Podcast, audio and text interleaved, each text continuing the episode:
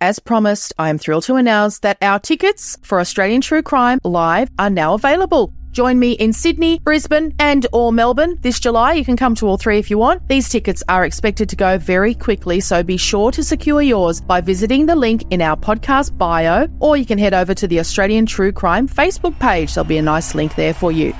Update for Brisbane Australian True Crime fans. Brisbane is almost fully sold out for our live show.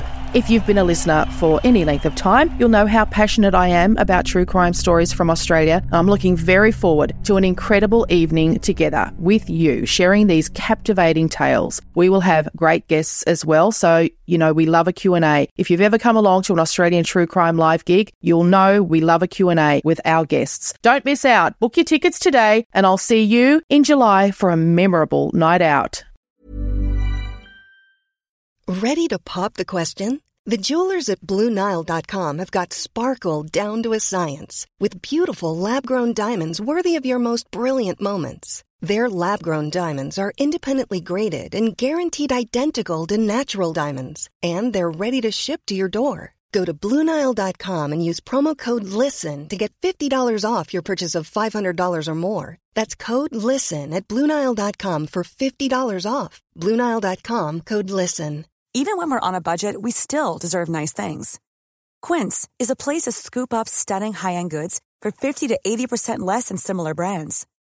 They have buttery soft cashmere sweaters starting at $50, luxurious Italian leather bags, and so much more.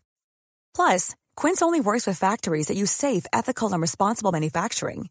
Get the high-end goods you'll love without the high price tag with Quince. Go to quince.com/style for free shipping and 365-day returns.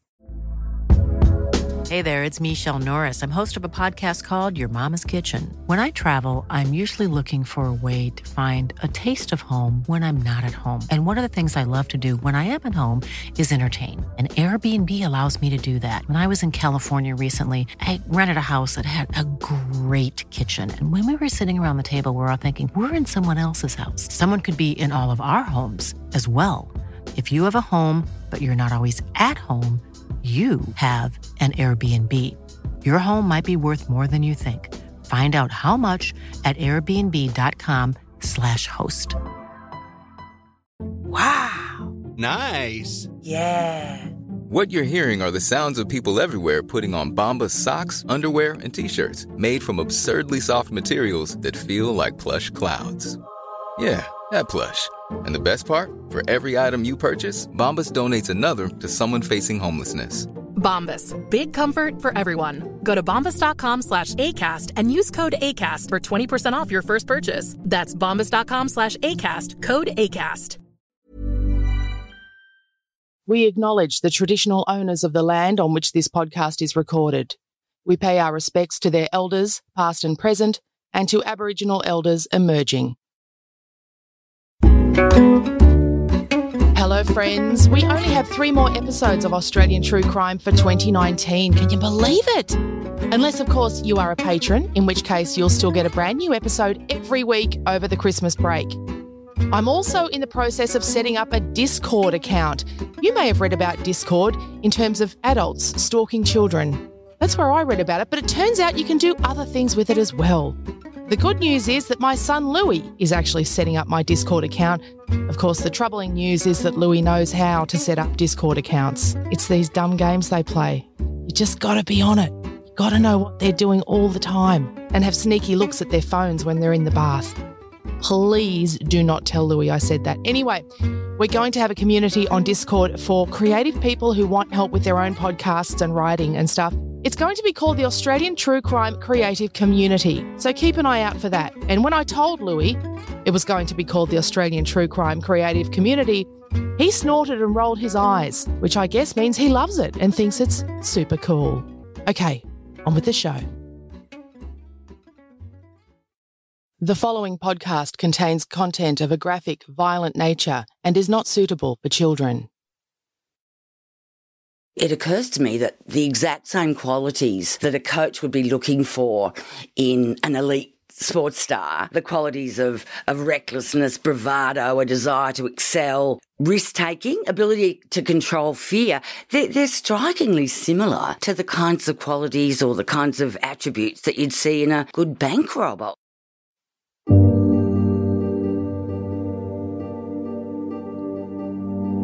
Susanna Lobez and her writing partner James Morton have written some of Australia's best-selling true crime books about some of our most feared criminals. Books like Gangland Australia, Gangland Sydney, Gangland Melbourne and Gangland The Great Escapes.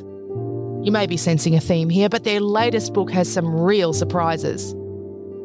Gangland This Unsporting Life features stories at the intersection of what are arguably Australia's two great passions: crime and sport. This is Australian True Crime with Michelle Laurie and Emily Webb. Come with us as we go beyond the news cycle to find out how people become killers, how people become victims, and what happens next.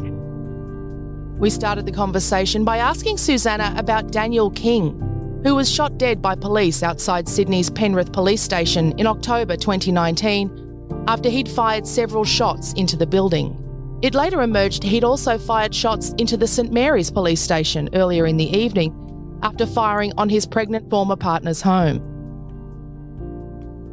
Very recently, in early October, this guy who had been a promising player for the Penrith Panthers some years ago, he got injured in some tackle or whatever, so he visited his ex's home.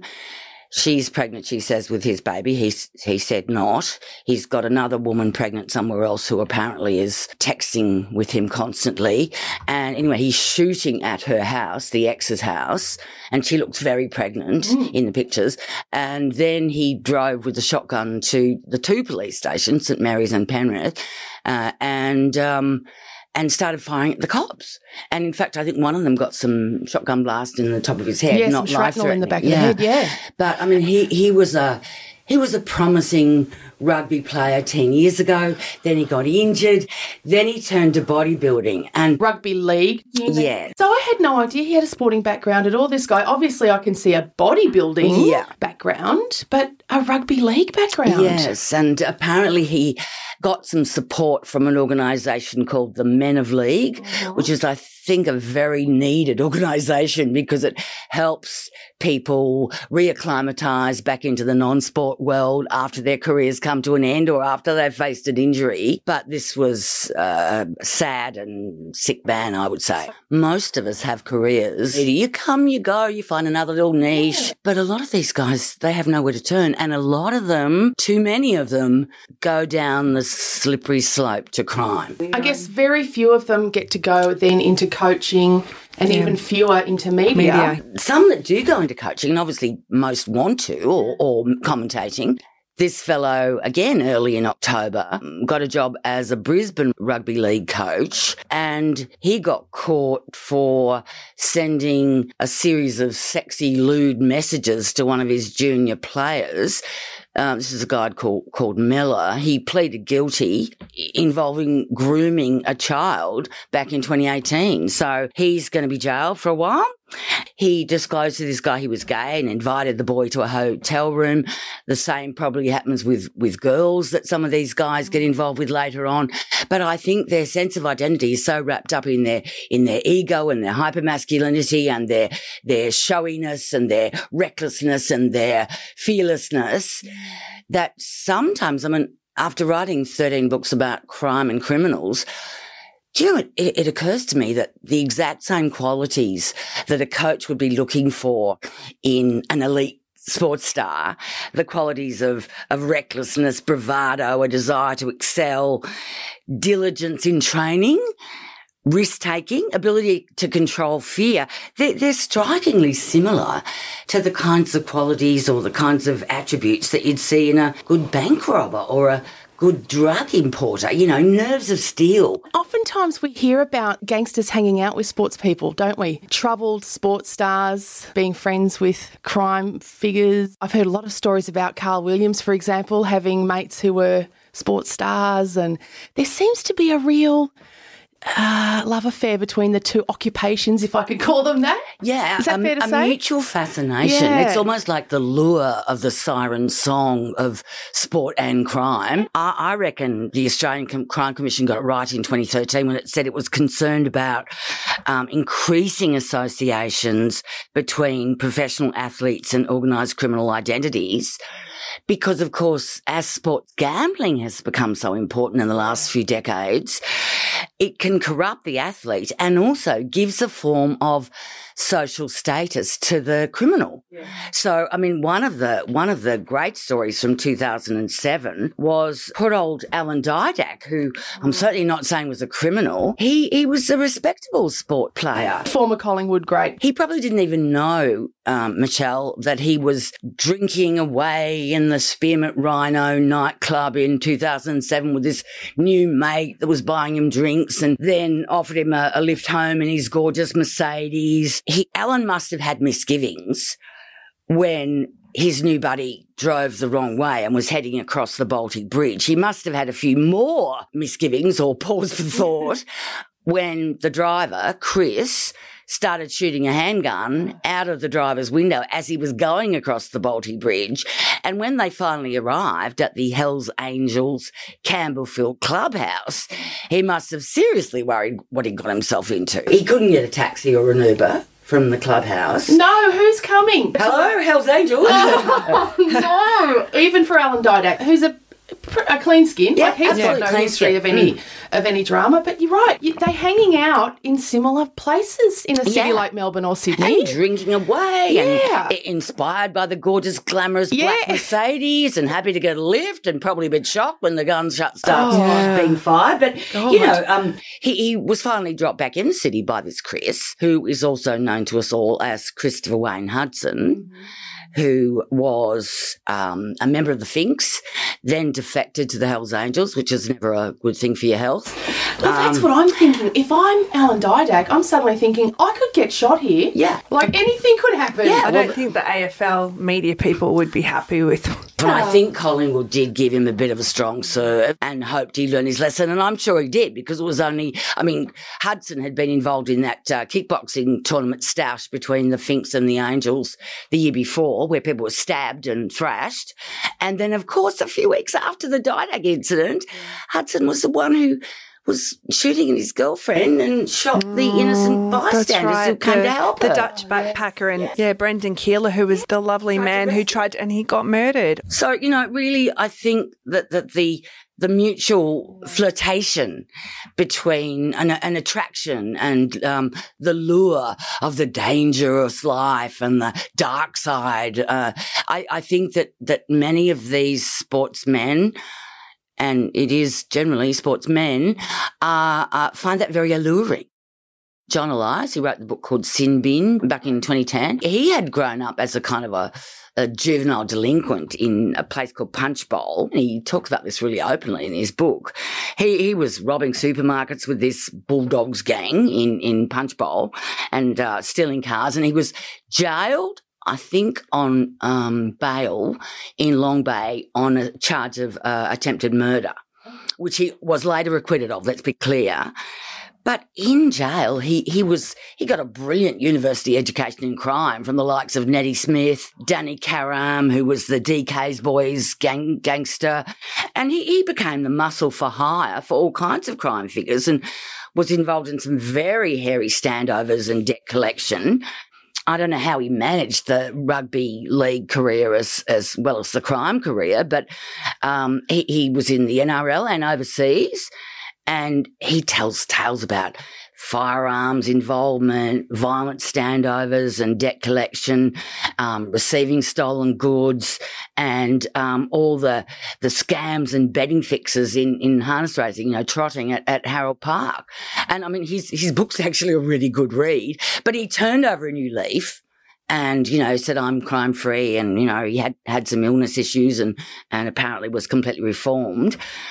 But he did shoot a betting partner over a bit of a kind of mysterious debt in 2003, served 4.5 years. And then he wrote his book in 2010, but by 2014 he was pleading guilty to intimidation with menaces of a of a company director down in Melbourne. So, you know, I think he's made efforts to reform, but the sirens call of crime in the underworld and using his muscle when he was a youngster, still a teenager, he's in Long Bay with Neddy Smith and Danny Karam, who's like a serious, serious gangster. He's getting, you know, brainwashed into this is the great way of life. And it's like the guys, you had the fellow on, was it Mahmoud? I heard the podcast and he's been quoted as saying, you know, some of these Lebanese gangs or the Afghani gangs, you know, brothers for life, and they get seduced by the shiny fast cars and the Rolex watches and the seemingly endless supply of women. And when you talk about the ones who are led astray, I mean, I don't know if you guys remember the case of Jimmy Cracker, who was the father of a card player, but he was a... he was like a North Melbourne legend. Yeah, he was. Yeah, and also played for St Kilda with the AFL at one stage. But he really did fall under the spell, the speed-dealing biker, John William Higgs. Apparently Cracker, he invested money in this so-called rock concert scam, which was a rock concert that never happened. And Krakow had probably, you know, given his last dollar to Higgs. And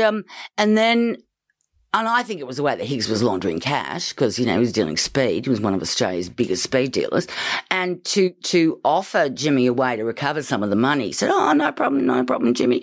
Listen, we'll get you to just help with this shipment across the Nullarbor in, I don't know, Toyota Corolla or something. And, I mean, even the cops who were prosecuting him said he was really like a bloody glorified delivery boy. He wasn't really the brains behind the operation at all. But he was caught red-handed, unloading 5.3 kilos of speed in a Perth garage with another bloke. He copped 16 years for that, and bloody Higgs only got 4 back in Melbourne for being the organiser of the whole thing. And this just goes to, unfortunately, that cliche of sportsmen being really dumb as well, doesn't it? Well, easily led maybe, you know? Yeah. I think he's still, like, when you think about footy players, AFL players who've really had that fall from grace, Jimmy Cracker's still one of the ones you think of, like, you know, you think of Ben Cousins, bloody tragic. But there was someone in the news recently, wasn't there? Susanna, an AFL player who... A West Coast Eagles premiership star, former, Daniel Chick, who he was fined early in October, $900, after the police found ice in his car and a glass pipe. And this wasn't his first offence. Apparently it's the second time it's happened this year. And, you know, he was playing in premierships and... Yeah, he's an amazing player. And now he's got all these drug offences and he's using ice. I mean, for God's sake, if they worship the muscle, if they worship the body, which as we can tell a lot of these sports guys do, then to do such ravaging harm to your body as ice can do, you just find it unbelievable. Well, I don't know. Having never used ice, I don't understand how those two things go together. And yet, if we look at the West Coast Eagles, there was certainly a period of time when they were drug-addled. They did go together. Back in the 1920s, I think it was in 1878, that some botanist or doctor in England discovered that coca leaves could help relieve anxiety or stress or tiredness. At first, then it creates quite a bit of anxiety. And then they gave them to their runners and their cyclists. And, I mean, in 1920s, you know, cocaine was regularly given to runners. I guess those kinds of drugs would allow you to train longer and then go home and clean the house and do all sorts of things. It's so go dancing. Yeah. Ben Cousins, have you been able to look into Ben's situation, or is it just too sort of ongoing? It's ongoing, and you know, he's mentioned, of course, in the book. I mean, some of them I really feel sorry for. And there's Chris Mainwaring as well. He died in 2007. I always think Chris Mainwaring was such a great player, good looking. Yeah. They had the world at their feet, and he died from too much cocaine, like a seizure brought on by too much cocaine. And Ben Cousins had been with him the weekend. So there was those guys who were, I don't know, invincible and just rock stars in Western Australia. And I always think so sad. I always think of Chris Mainwaring as being one of the tragedies of AFL. And Ryan Tandy, he was Bulldogs, rugby. A poor fella, he overdosed in 2014, but he really fell victim to the temptation of sports betting. You know, we know it's all over sport. Yeah. And, I mean, when you've got, for instance, in racing, you've got on offer about $427 million in prize money a year, but a $20 billion sports gambling industry, you know, you have to feel that the temptation must be overwhelming. Anyone who listens to Andrew Rule's podcast as religiously as we do will have learned so much about it because he loves it, the horse racing, and he quite often does some specials. And he did some recently with a jockey mate of his, and I was astounded at the level of it, how easy it is. It seems ubiquitous. Yeah. Jockeys working with crime syndicates. Yes, exactly. And that's been like that for 100 years. So it seems. You know, I mean, there's been in the racing world, and there's a lot of chapters in our book about various aspects of racing, all different ways of cheating and nobbling and doping. You know, and they used to use these electric kind of things. Jiggers, Jiggers, I learned what they were. There was that recent scandal where a trainer was accused. Darren Ware, was it? Yeah, accused of using them. Everybody knows about the 1980s fine cotton affair where the colour of the horse's leg changed. But that isn't the first time. I mean, in the trots 100 years ago, there'd be a horse and then there'd be a deluge and the ink would start running off the horse and the completely different colour. Horses with paint. And then in fine cotton, they went to the chemist and bought henna hair dye, women's hair dye, and put it all on the horse. And then it rained and it was like dripping off and everything. It's so ridiculous. I know, couldn't they have had a girlfriend that said, look, this kind of dye isn't permanent. Maybe you should get, don't use this cheap dye. Let's use something permanent. Back in the 70s, there was a guy called Victor Rick Renzeller. He was a car salesman, a gambler, a race fixer. And at the Casterton races in 1972, he first of all ran his horse around to reduce its condition, to run it down and alter its handicap. And then he switched the horse Regal Vista for Royal School. And the jockey was heard to say he was going to make $4,000 from the race and the switch, and Renzeller was jailed. And his barrister believed that Renzeller's downfall came because he couldn't bear to have Regal Vista shot, because that was often the fate of runyon horses. Well, thank God he's got something going for him, this fellow. He didn't want his horse shot at least. And I think he gave the horse, the good horse, to his barrister Philip Opas, and he lived for a fine old age. But there was another case which wasn't exactly a rig-in. It was a weird case of the non-existent horse. And there was a very old lady horse owner, who had a mare called Jag One, and she had the horse with a successful trainer, Michael Day, who she paid thousands of dollars to for the stabling and training. He advised her to put the mare in foal. So she paid over $3,000, another $3,000 for the artificial insemination. God knows it didn't cost that much with my IVF. I think it's pretty pricey getting your horses inseminated. Yeah. And now she was told that there had been a foal born. She was so excited. She went down to see this little foal called Miriam and visited the foal in Goulburn and noticed it had some small white spots high on its nose and black hooves with white markings.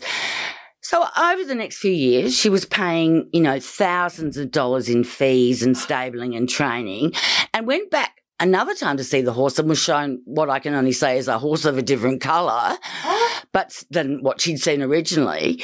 But she was fobbed off and, told, oh, yes, the horse is still training. And then she would say, well, why isn't the horse racing? I want to see Miriam race. And Day was telling her, oh, the horse has been ill or the horse has had injuries or whatever. And finally in 2015, about 6 years later, the lady lost faith and she took her doubts to the police. Day wasn't exactly a clean skin and he pleaded guilty to fraud. His barrister said, oh, look, he just didn't have the heart to tell the old lady that there was no such Miriam. Oh. And he was very... He had the heart to take her feet. Yes. Very lucky not to go to jail. He slid under the wire with an intensive corrections order, but... the horse never existed. And Susanna, when we were talking about how, sport is still male-dominated, but there have been a few women in sport who have fallen foul of the law. No, I don't believe it. No, there have. Donna Marie Parsons. Yes, Donna Marie. Well, she was a wrestler or a fighter. She was she fought under the name the Welsh Dragon. Yeah, she was. Which is fascinating. I think she fought in UK and in Europe. And again, I don't quite know what kind of fighting, but she became heavyweight champion of Australia by defeating the only other person in the country that actually fitted into that class. She married a very nice dog-breeding, mild-mannered English bloke, and then she set up a company called Melbourne Wrestling Promotions. Now, she took out a big insurance policy on her first promotion and then went one step further and hired two hitmen to kill her husband, Paul. She got sentenced to an 18-year minimum and in jail fell in love with another husband killer and who knows whether they're living happily ever after in jail or out. So she did actually take the hit, happened? Yes.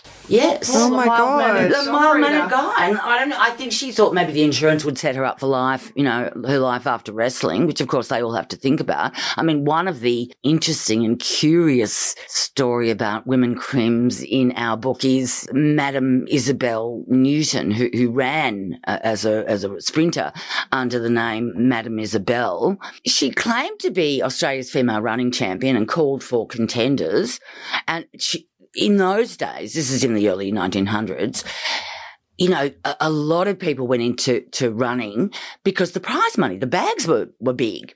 And also there was ways of, nobbling other people and some poor guys at the store gift, had their knees kicked out from under them and, before the finals. But she lost this race in any event.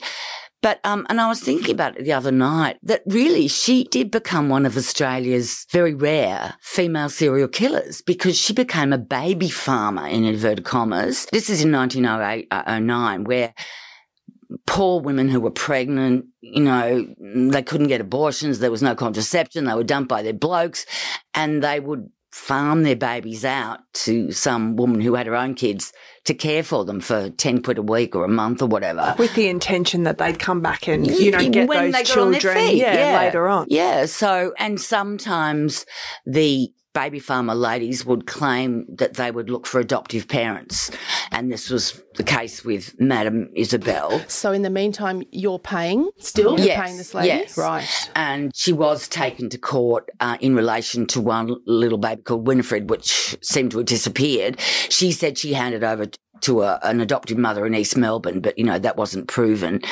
Then the police came to her house to arrest her and she said, I'd like to get changed before I get arrested and taken away. She went into her room and took strychnine, leaving a note for her children and husband and I've actually seen them at the Victorian Archives, her hand-scrawled notes saying, my husband and children had nothing to do with it. My husband thought I was getting 10 quid a week for the babies and anyway, she died.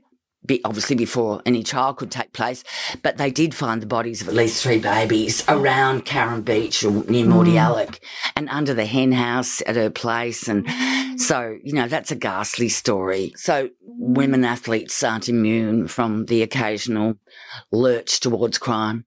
Yeah, I don't think gangsters are going looking for the Firebirds, the netball team. No. Or the Opals. Yes. For some reason, women's sport just doesn't have the allure that men's sport does it? There's something about big male sportsmen and gangsters that has that attracts each other. It's like crime and sport have that element of drama. I know I really find that a lot of podcasts about sports have that real element of all the human drama that crime has. It's like, when they talk about the thin blue line with police. My husband was in the police for years and he said one of the best coppers he ever knew was this guy who'd grown up in the East End and he knocked about with all the guys who probably he would have been arresting or so he could have gone either way. He could have been a crim or a cop and he said he was the best copper he'd ever seen on the street. Well, I don't want to drum the point home too much, but you know, one of the things that you see is sport is still, we have to say, ladies, don't we, that it's dominated by men. I know we're seeing some real heroic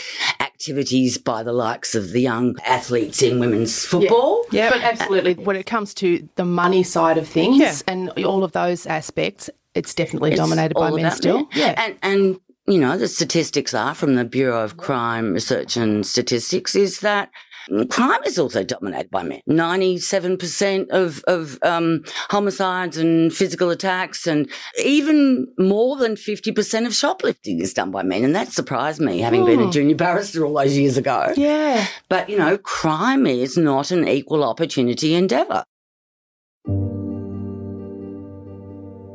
After the break, Susanna turns her attention to boxing and mixed martial arts. When you're ready to pop the question, the last thing you want to do is second-guess the ring. At BlueNile.com, you can design a one-of-a-kind ring with the ease and convenience of shopping online. Choose your diamond and setting. When you find the one, you'll get it delivered right to your door. Go to BlueNile.com and use promo code LISTEN to get $50 off your purchase of $500 or more. That's code LISTEN at BlueNile.com for $50 off your purchase. BlueNile.com, code LISTEN. I'm Sandra, and I'm just the professional your small business was looking for. But you didn't hire me because you didn't use LinkedIn Jobs. LinkedIn has professionals you can't find anywhere else, including those who aren't actively looking for a new job but might be open to the perfect role, like me. In a given month, over 70% of LinkedIn users don't visit other leading job sites. So if you're not looking on LinkedIn, you'll miss out on great candidates like Sandra. Start hiring professionals like a professional. Post your free job on linkedin.com/people today. Hey, it's Ryan Reynolds, and I'm here with Keith, co-star of my upcoming film, If, only in theaters May 17th. Do you want to tell people the big news? All right, I'll do it. Sign up now and you'll get unlimited for $15 a month and 6 months of Paramount Plus Essential Plan on us. MintMobile.com/switch. Upfront payment of $45 equivalent to $15 per month. Unlimited over 40 gigabytes per month. Face lower speeds. Videos at 480p. Active Mint customers by 531.24 get 6 months of Paramount Plus Essential Plan. Auto renews after 6 months. Offer ends May 31st, 2024. Separate Paramount Plus registration required. Terms and conditions apply if rated PG. Coming up on Australian True Crime, possibly the worst-named yacht in criminal history. But first, Emily started reading Susanna Lobez and James Morton's new book, Gangland This Unsporting Life, before I did. And one night, she texted me one name. It brought memories flooding back to me of a boxing family from country New South Wales. Their tyrannical father had brought them to Australia after the child welfare unit in their native England had begun investigating him for his cruelty. It must have confirmed for his three sons, his daughter and their stepmother that he was untouchable, above the law, and that there was no use in complaining or trying to fight him. That man's name was Cess Waters. Yeah, well, this was back in the 80s. Cess Waters had 4 children, 3 sons, and they went on to, the sons went on to be champion Australian boxers. Troy won the Commonwealth titles and really could have gone on to be world champion with the right management, which he didn't have. Guy also did well, and Dean was Australian heavyweight champion back in the 80s. Cess was always in control. I mean, seriously, sadistically in control. I mean, he used to beat all the kids, the daughter included, with a rubber hose often. He was this tiny little man, wasn't he? I can still picture him.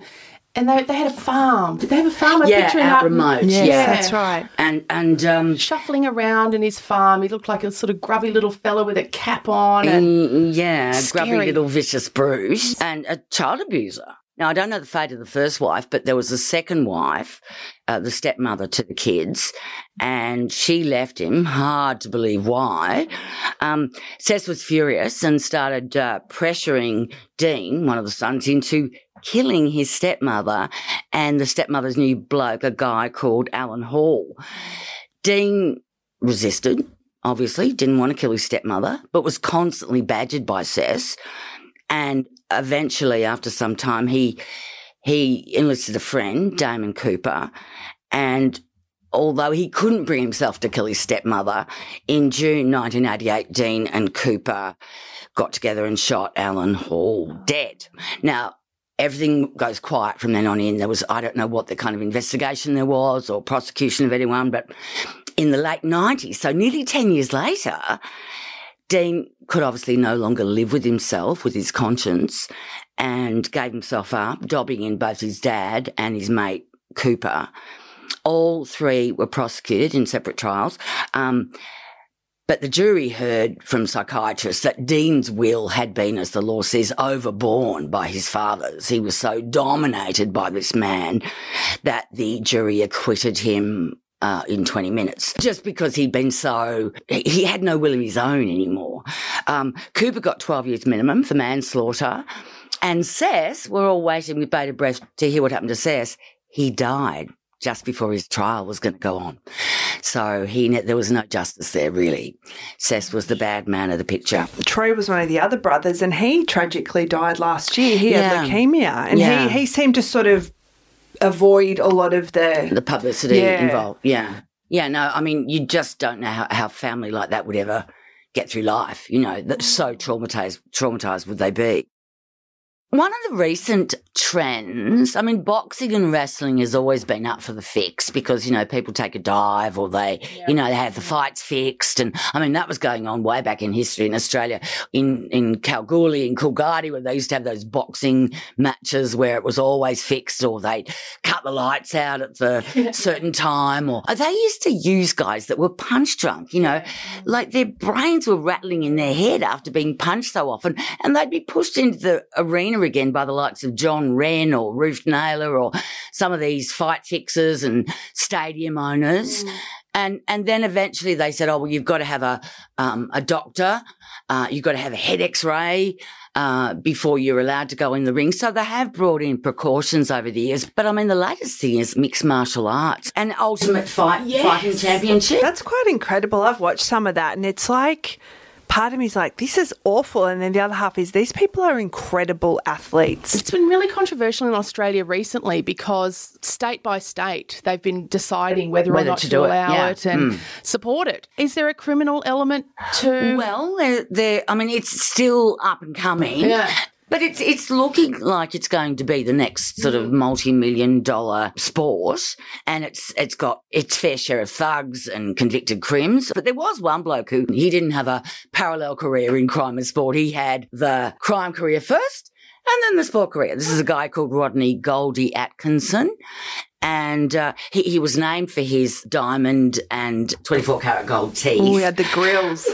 Worked for one of the Ibrahim brothers, not John the clean skin, but one of the other brothers, Fadi. And he also did a lot of underworld kind of heavy work for the likes of Bassam Hamzy, who I think we've talked about before, like one of the most serious criminals in Australia. So this was before the sporting career. Yeah, so he was, you know, doing the dirty work for these guys, and he was quoted saying, oh, it was absolute shit, you know, one bloke sits there getting rich and the rest of us are just trudging along as soldiers. Good on him, so he's a smart guy.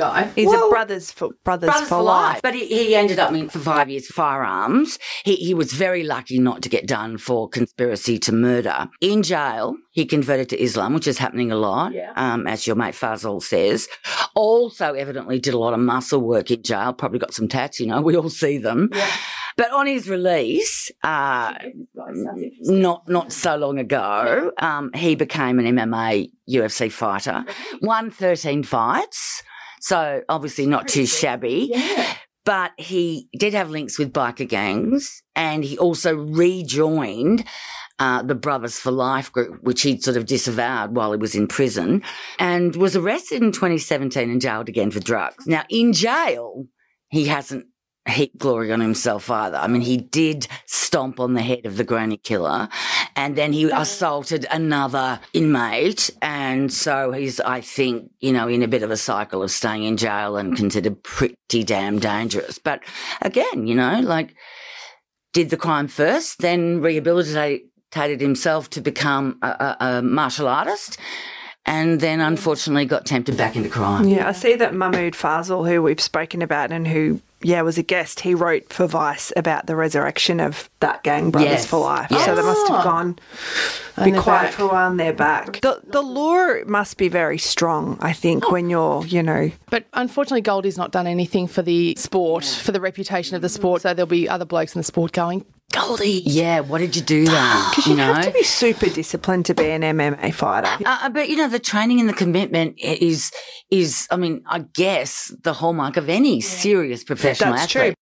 And, I mean, there's been many sad cases there back in the early 80s and even late 70s, and this is when footballers used to have day jobs. There was a guy called Fred Cook in Port Melbourne, and, I mean, I couldn't believe it when I read he kicked nearly 1,300 goals, but he was once offered $1,000 to play below par, as it were, in other words, to drop a game.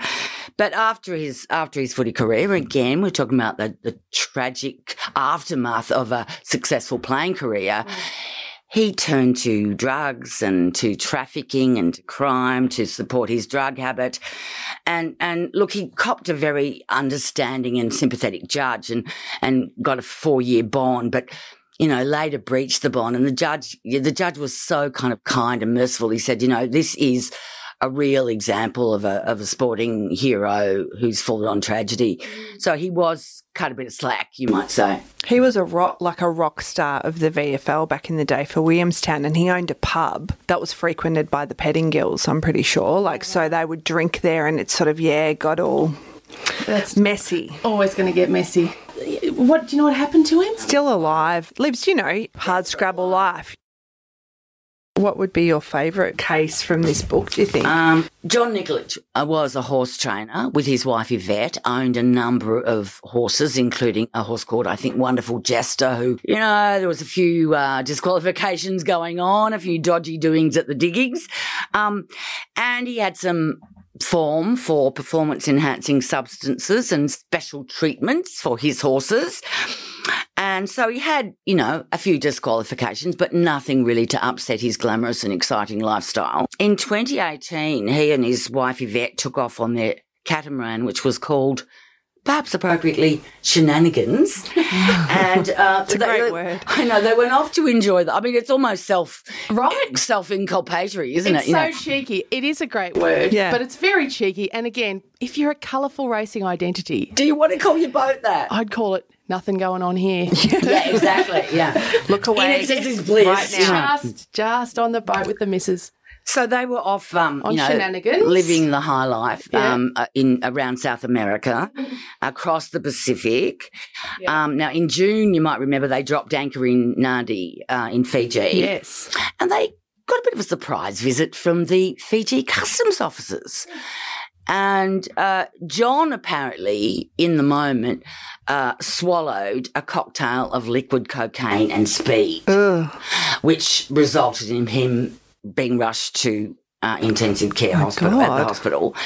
While customs searched, they found 13 bricks of coke and methamphetamines. I mean, there was like $20 million worth of drugs found. Quite the shenanigans. Plus guns. Whoa. Plus ammo.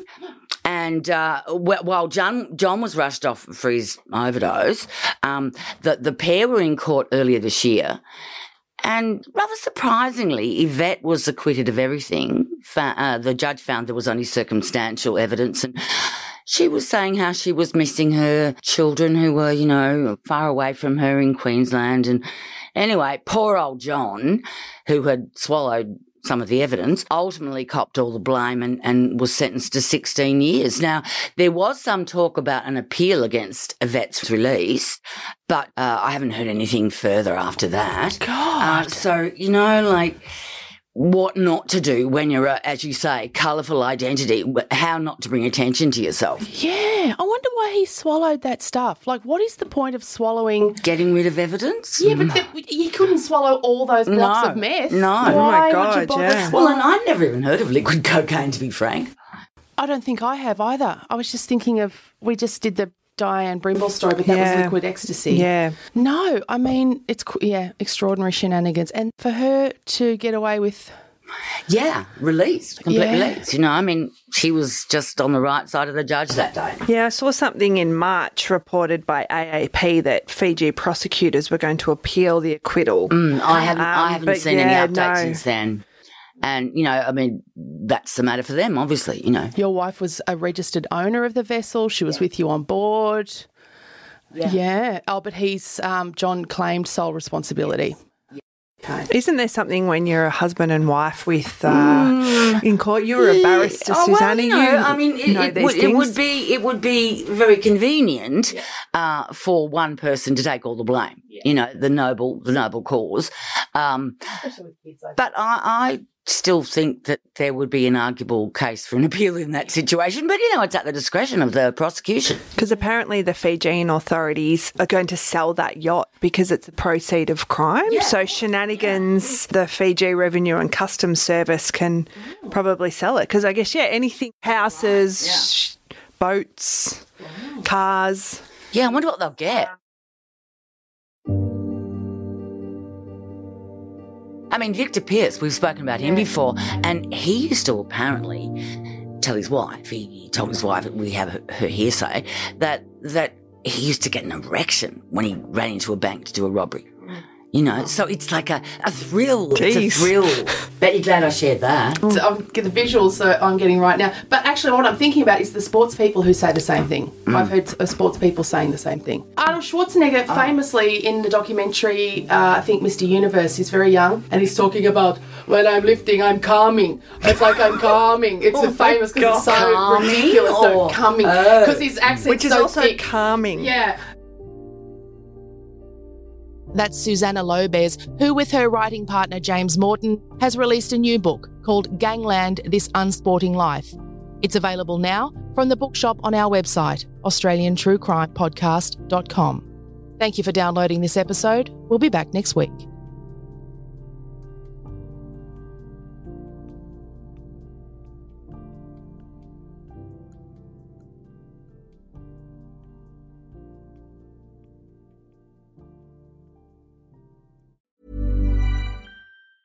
Even when we're on a budget, we still deserve nice things. Quince is a place to scoop up stunning high-end goods for 50 to 80% less than similar brands. They have buttery soft cashmere sweaters starting at $50, luxurious Italian leather bags, and so much more. Plus, Quince only works with factories that use safe, ethical, and responsible manufacturing. Get the high-end goods you'll love without the high price tag with Quince. Go to quince.com/style for free shipping and 365-day returns. Even when we're on a budget, we still deserve nice things. Quince is a place to scoop up stunning high-end goods for 50 to 80% less than similar brands. They have buttery soft cashmere sweaters starting at $50, luxurious Italian leather bags, and so much more. Plus, Quince only works with factories that use safe, ethical, and responsible manufacturing. Get the high-end goods you'll love without the high price tag with Quince. Go to quince.com/style for free shipping and 365-day returns. When you need mealtime inspiration, it's worth shopping Kroger, where you'll find over 30,000 mouth-watering choices that excite your inner foodie. And no matter what tasty choice you make, you'll enjoy our everyday low prices, plus extra ways to save, like digital coupons worth over $600 each week. You can also save up to $1 off per gallon at the pump with fuel points. More savings and more inspiring flavors make shopping Kroger worth it every time. Kroger, fresh for everyone. Fuel restrictions apply. As promised, I am thrilled to announce that our tickets for Australian True Crime Live are now available. Join me in Sydney, Brisbane and or Melbourne this July. You can come to all three if you want. These tickets are expected to go very quickly, so be sure to secure yours by visiting the link in our podcast bio, or you can head over to the Australian True Crime Facebook page. There'll be a nice link there for you. Update for Brisbane Australian True Crime fans. Brisbane is almost fully sold out for our live show. If you've been a listener for any length of time, you'll know how passionate I am about true crime stories from Australia. I'm looking very forward to an incredible evening together with you, sharing these captivating tales. We will have great guests as well, so you know we love a Q&A. If you've ever come along to an Australian True Crime Live gig, you'll know we love a Q&A with our guests. Don't miss out. Book your tickets today, and I'll see you in July for a memorable night out.